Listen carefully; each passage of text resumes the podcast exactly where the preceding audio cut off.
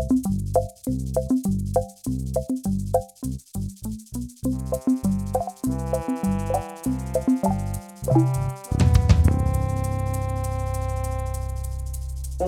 omena.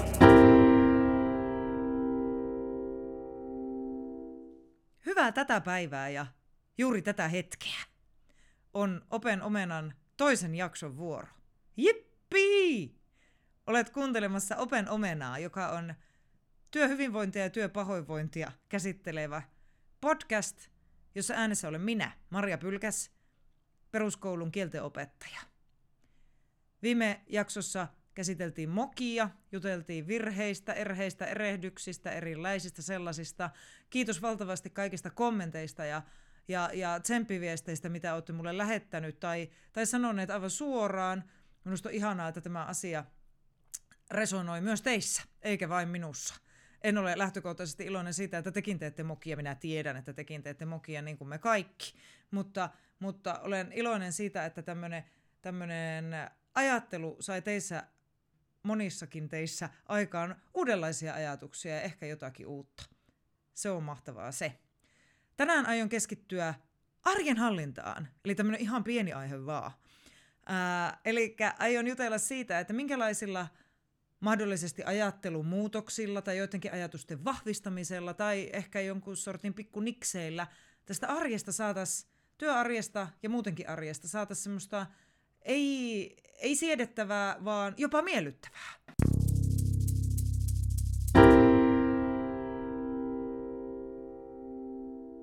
Kun tein ensimmäistä sijaisuuttani koskaan luokanopettajana Jyväskyläläisessä peruskoulussa jo vuosia, vuosia, vuosia, vuosia sitten, niin törmäsin siellä seinällä semmoiseen sellaiseen julisteeseen, jossa oli semmoinen hieno mietelause, jonka olen kyllä ikävä kyllä unohtanut, mutta ajatus meni jotenkin sillä lailla – että kestä, kestä, jaksa, jaksa, kohta se on jo perjantai. Ja muistaakseni tässä oli tässä samassa lausahduksessa vielä toinen ajatus, joka oli jotensakin silleen, että niistä perjantaista, kun niitä on tarpeeksi monta, niin sitten on jo loma. Ja muistan silloin jo ajatelleeni, että, että mitä ihmettä. Että joka ikinen arkipäivä, joka ei ole perjantai, niin minä odotan sitä perjantaita. Ja sitten kun niitä perjantaita tulee tarpeeksi, niin sitten mulla on tämmöinen välilomanen. Ja sitten kun mä saan ruksittua niitä välilomaisia tarpeeksi, niin sitten opettajalla ottaa tämä paljon puhuttu kesäloma, joka on sitten tämmöistä niin elämän parasta aikaa. Ja näitä kun tulee tarpeeksi monta putkeen, niin mitä sitten? Että mitä kohti tässä elämässä oikein mennään? Jos tämä on se ajatus, niin mitä kohti? Tuskallista ja hidasta kuolemaa, niinkö? Tämä ei ollut semmoinen ajatus, johon jotenkin haluaisin sitoutua. Ei ollut silloin eikä ole sitä nytkään. Ja siitäpä ryhdyinkin jo silloin pohdiskelemaan ja, ja jotenkin rakentamaan semmoista ajatusta siitä, että millähän ilveellä tästä arjestaan saisi sellaista, että, että joo, mä jaksan tehdä tätä työtä, mutta ei ainoastaan, että mä jaksan tehdä tätä työtä perjantain kuva silmissä, vaan että, että joka päivä mulla olisi sellainen olo, tai ainakin 90, että mulla on maailman paras arki. Ja siinä on mun mielestä jotain tavoittelemisen arvosta. Arjen on varmasti olemassa monenkinlaista opasta ja opasta ja opastajaa. Ja nyt seuraavassa en lähde yksityiskohtaisesti kertomaan, että kuinka tämä minun pinnasta pitäisi hoitaa tämä homma, koska en koe olevani siihen millään lailla pätevä. Mutta aion pohdiskella kolmea kattokäsitettä siihen, että millä tavalla minun mielestä arki suttaantuu sille pikkasen kestävämmäksi, eikä niin jatkuvasti hermoja raastavaksi. Ja ihan alkuun tässä nyt sanottakoon, että, että en voi, en, en voi väittää olevani tässä asiassa mitenkään ihan hirvittävän hyvä. En, en voi väittää, että minun arkeni yhdeksän kertaa kymmenestä olisi maailman parasta arkea. En missään nimessä. Kyllä voin, voin väittää, että ärsyttää mennä töihin. Ja voin sanoa, että aina ei ole ihan pelkkää nannaane, minunkaan arkipäivät. Mutta tätä minä opettelen. Ja mä oon opetellut tätä paljon. Mä oon mennyt tässä aivan täysin metsään. Ja nyt niistä kokemuksista kumpuaan tämä minun kolmijakoni, pyhä kolmiyhteys tässä asiassa, johon kuuluu uni, tiettyjen asioiden rajaaminen ja apu. Ja sitten lähti.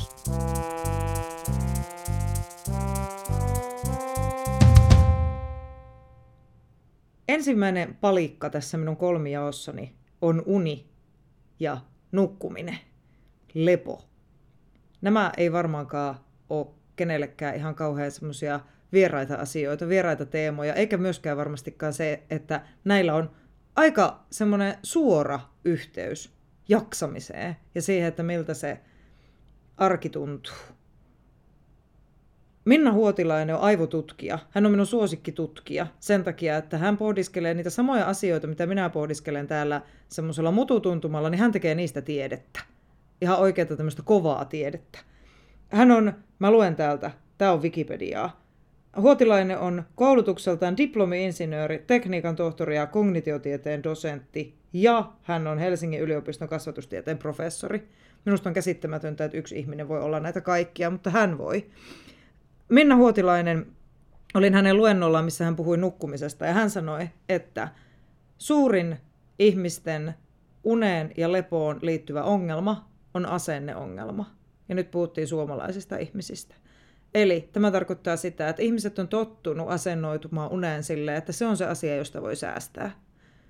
Ja ai että, kuinka tunsin piston sydämessäni, kun istuin siellä luentosalissa ja kuulin tämän oi kuinka monta kertaa on käynyt elämässäni niin, että olen nipistänyt unesta, tehnyt asioita vielä illalla viimeisenä tai, tai, tai jäänyt pidemmäksi aikaa jonnekin pohtimaan jotain, tekemään työtä tai tekemään jotakin muuta, mikä ei ole missään nimessä työtä. Ihan vain sen takia, että on tehnyt mieli tehdä niin ja ajatellut, että kyllähän tässä nyt vähän vähemmällä unella pärjää jos näin tekee joskus, niin se ei varmasti ole Minna Huotilaisenkaan mielestä huono juttu, mutta jos näin tekee jatkuvasti ja jatkuvasti pistää ne muut asiat sen unen ja levoon edelle, niin kyllä sitten on kysymy- kysymyksessä jo asenneongelma.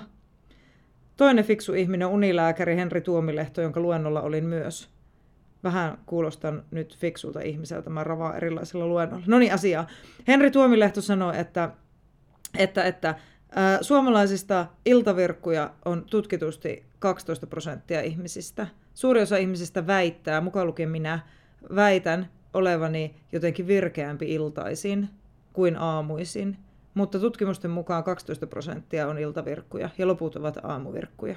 No, mistä tämä kertoo? No tämä kertoo siitä, että meitä kiinnostaa tehdä iltaisin sellaisia juttuja, jotka vie aikaa ja jotka pitää meitä hereillä.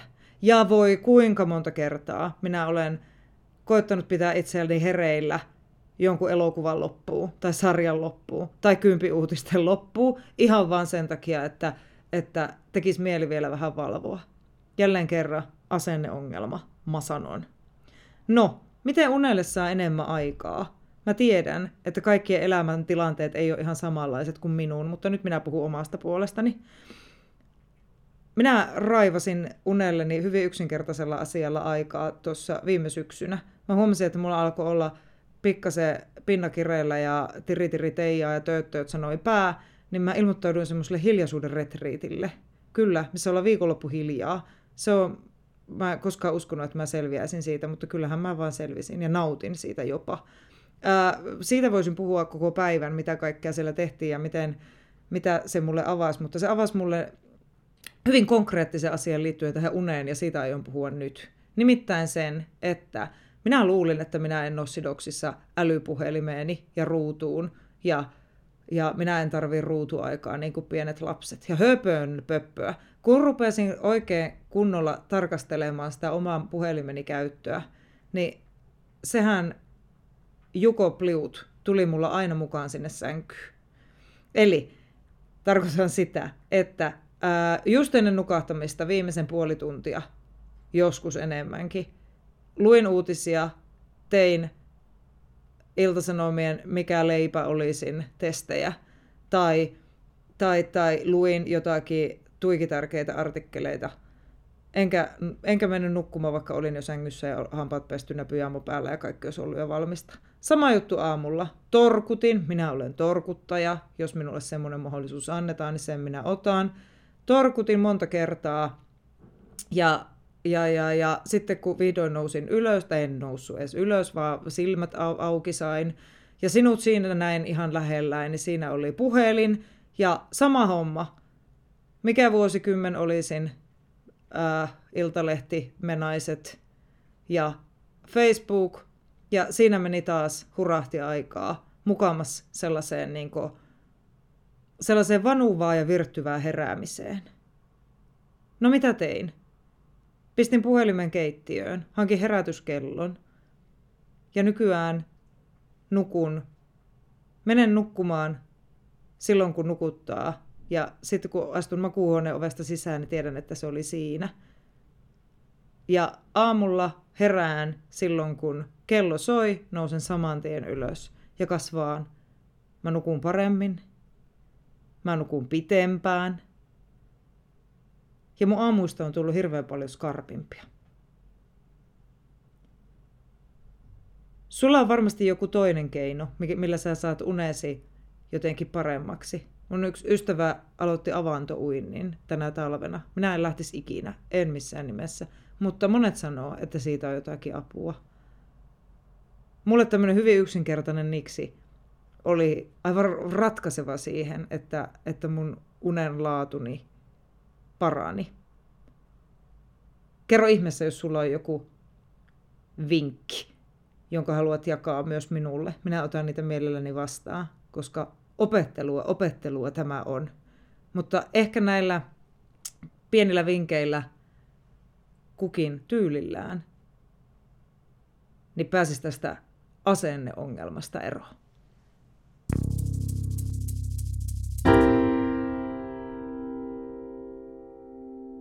Palikka numero kaksi lähtee nyt, ja se on otsikoltaan rajaukset.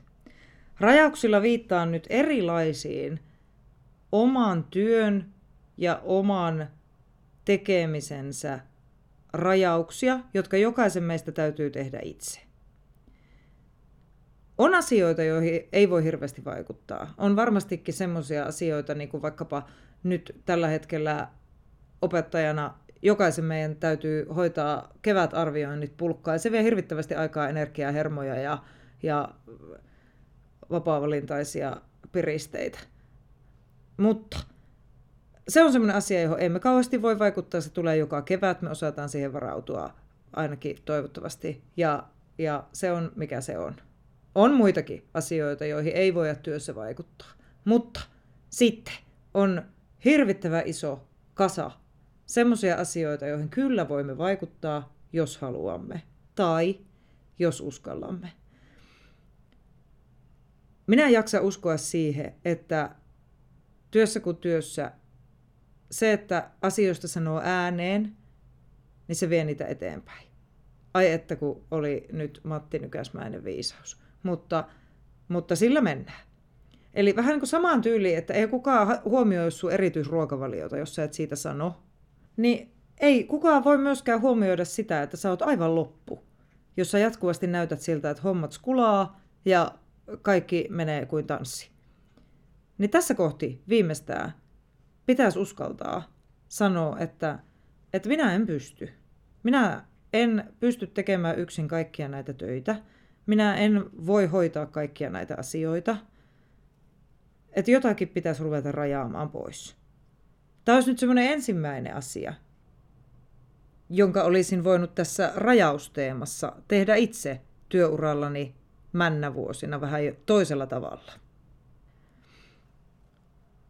Toinen asia, mihin liittyy nämä rajaukset, on tietenkin tämmöiset elämässä tapahtuvat erilaiset mullistukset ja odottamattomat tilanteet. Eli minun mielestä on aivan käsittämätöntä, että hyvin moni, mukaan lukien minä itse, kuvittelee, että mä pystyn tekemään ihan hirvittävät määrät töitä siitäkin huolimatta, että mulle tapahtuu elämässä jotakin. jos tulee ero tai hamsteri kuolee tai, tai tulee jotakin muuta mietittävää, niin silloin pitäisi muistaa höllentää vähän sieltä työstä. Kuulostaa kauhean yksinkertaiselta, mutta musta tuntuu, että suuri osa ihmisistä tekee just päinvastoin. Että siinä vaiheessa, kun, kun tapahtuu jotakin, jotakin katastrofaalista, niin sitten pusketaan vielä kahta kauheammin eteenpäin, että nyt tämän työn minä ainakin hallitsen ja tässä minä olen hyvä. Näytän kaikille perkele, että tästä tämä lähtee.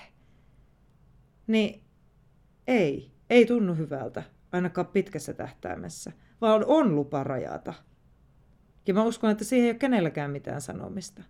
On lupa, ei, ei ole välttämättä lupa olla tulematta töihin, mutta on lupa ottaa siellä pikkusen iisimmin ja rauhoittaa vähän.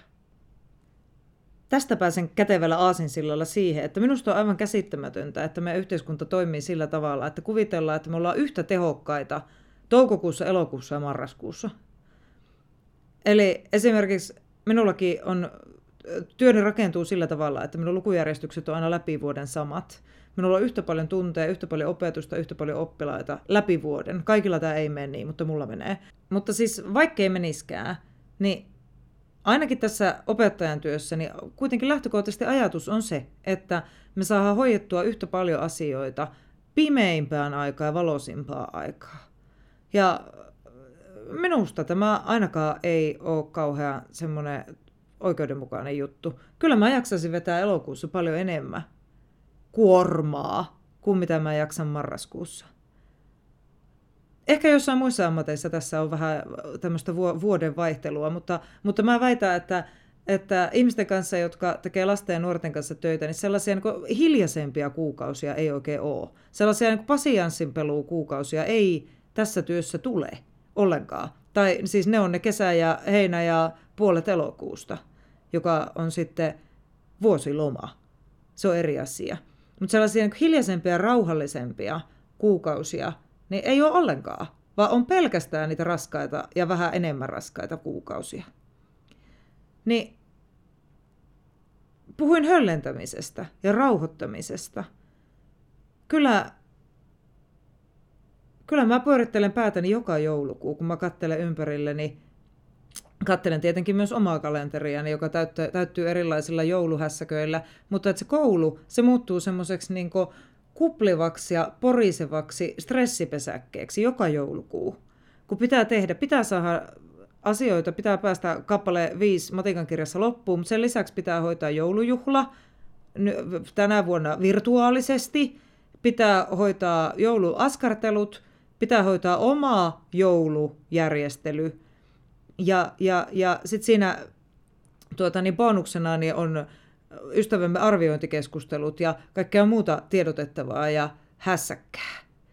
Niin, niin olisiko siinä lupaa vähän jostain höllentää? Olisiko siinä lupaa keskittyä johonkin ja jättää jotakin muuta vähemmälle? Niin kyllä minun mielestäni kyllä. Eräs ystäväni määritteli tämä, hän on hyvin matemaattinen ihminen, hän määritteli tämä kerran sillä viisi, että 80 prosenttia riittää jatkuvasti. 80 on semmoinen niin hyvä ja tehokas perustaso. 100 prosenttia työtehosta on varattu vain sellaisille erityishetkille. Vähän samaan tapaan kuin urheilusuorituksessa maksimisuoritus on varattu vaan pienille, tuota niin, pienille sprinteille. Se, missä, missä juostaan portaita ylös alas niin kauan, että oksettaa, se on se maksimisuoritus. Niin se on varattu vaan hetkellisesti käyttöön joskus, jos silloinkaan. Ja muina aikoina 80 prosenttia riittää. Ja kun nyt tätä tässä pohdiskelee, niin mun mielestä 80 prosenttia semmoisena yleistehona niin alkaa kuulostaa aika paljolta. Että ehkä riittäisi myös vähempi. Ja sitten jos täytyy rajata pois, niin semmoinen 50 prossaa, eikö se nyt kuulostaisi ihan kohtuulliselta?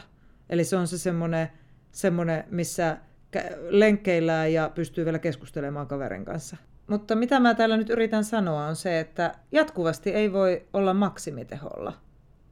Ja jatkuvasti ei voi liikkua myöskään lähellä maksimia.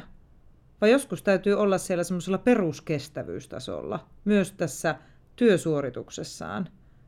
Nämä on urheilusuoritustermejä suoraan spinningistä, mutta ihan mun mielestä päteviä myös tämmöiseen arkisuorittamiseen.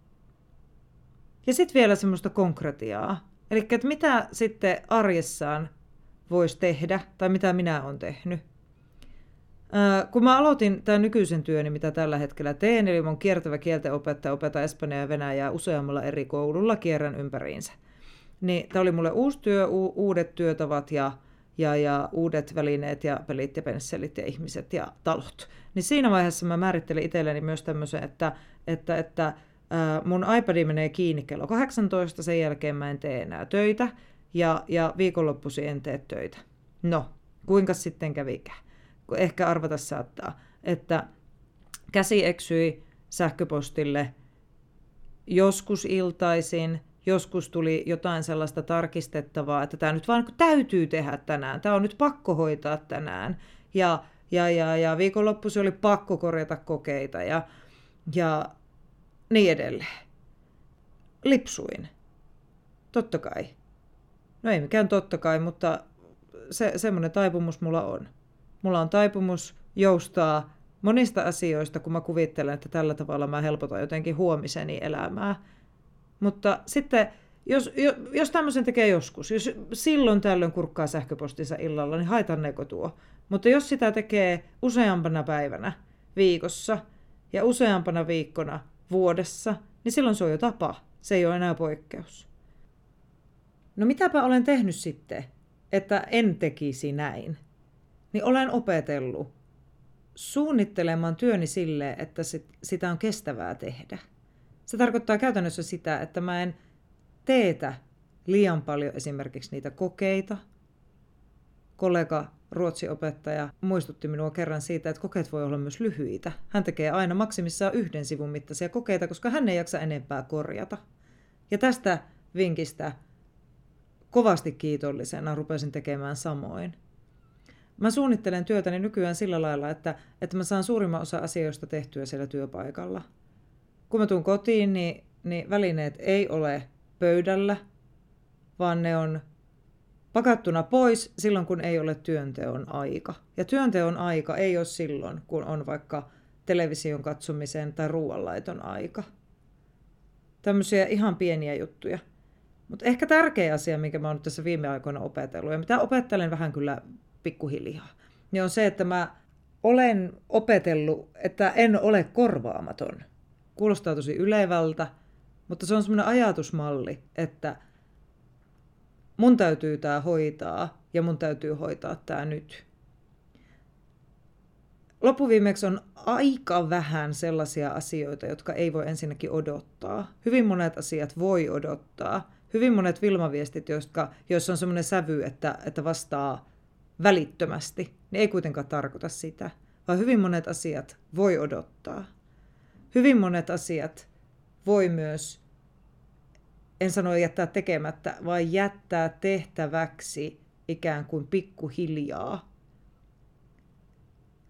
On lukemattomat sellaiset hetket edelleen, jolloin mä saan joku viestin ja musta tuntuu siltä, että tähän pitää reagoida nyt välittömästi ja mun täytyy hoitaa tämä nyt heti. Ja, ja minä olen ainoa ihminen koko maailmassa, koko universumissa, joka pystyy tähän asiaan jotenkin reagoimaan. Mutta kun mä maltan pistää sen viestin hetkeksi pois, niin mä alan nähdä siinä jo erilaisia sävyjä. Ensinnäkin se viesti saattaa kuulostaa ihan erilaiselta, mutta kuinka ollakaan se myös joskus joku toinen voi ratkaista jollakin paremmalla tavalla. Ja niin niin monesti käy. Kun mä en koe olevani jotenkin korvaamaton ja mä en koe, että se asia pitäisi hoitaa just nyt tällä sekunnilla. Mä säästän itseäni, mä säästyn turhalta, mahdollisesti täysin turhalta viestinnältä ja ne asiat kuitenkin loppuviimeeksi hoituu. Minä en ole korvaamaton eikä kukaan meistä ole. Ja asiat, asiat hoituu kyllä ja niille on lupa antaa vähän aikaa.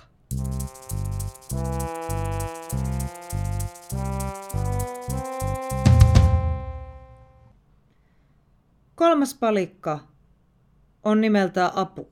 Ja apu en tarkoita lehteä, vaan englannin kielen sanaa help. Eli apu ja tuki. Tämä on asia, joka liittyy hirvittävän läheisesti jo kaikkeen siihen, mitä minä olen puhunut. Mutta tämä on täällä kolmantena muistuttamassa minua ja ehkä myös sinua siitä, että, että apua on lupa pyytää. Avulla tarkoitan työelämässä monenlaisia, tässä on hyvin monta erilaista tasoa. Pienimmillä apu voi olla keskustelua kaverin kanssa, työkaverin kanssa. Monet asiat lähtee siitä jo liikkeelle. Asioiden jakamista, se on jo apua. Apua voi olla myös ää, esimiehen kanssa keskusteleminen työn rajaamisesta.